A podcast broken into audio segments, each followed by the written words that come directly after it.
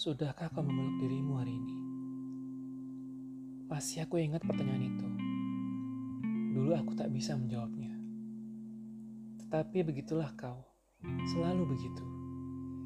Jika ada pertanyaan kau lontarkan, sudah kau siapkan juga jawaban. Lenganmu memang terlalu pendek buat tubuhmu. Tapi tentu saja cukup panjang buat tubuhku. Lalu kau merasuk ke dalam pelukanku dan berdiam Masih kau simpan pelukan itu.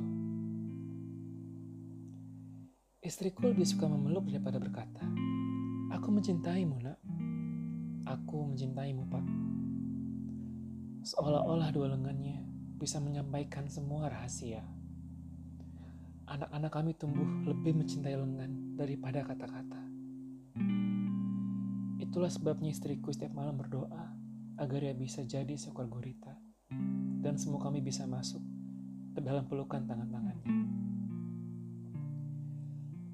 Satu persatu tubuh akan lepas dari pelukan, lalu lengan-lengan kita mulai mengenal sengketa, mulai mengenal senjata.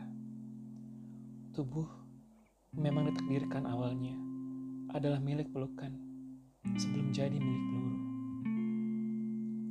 Sudahkah kau memeluk dirimu hari ini?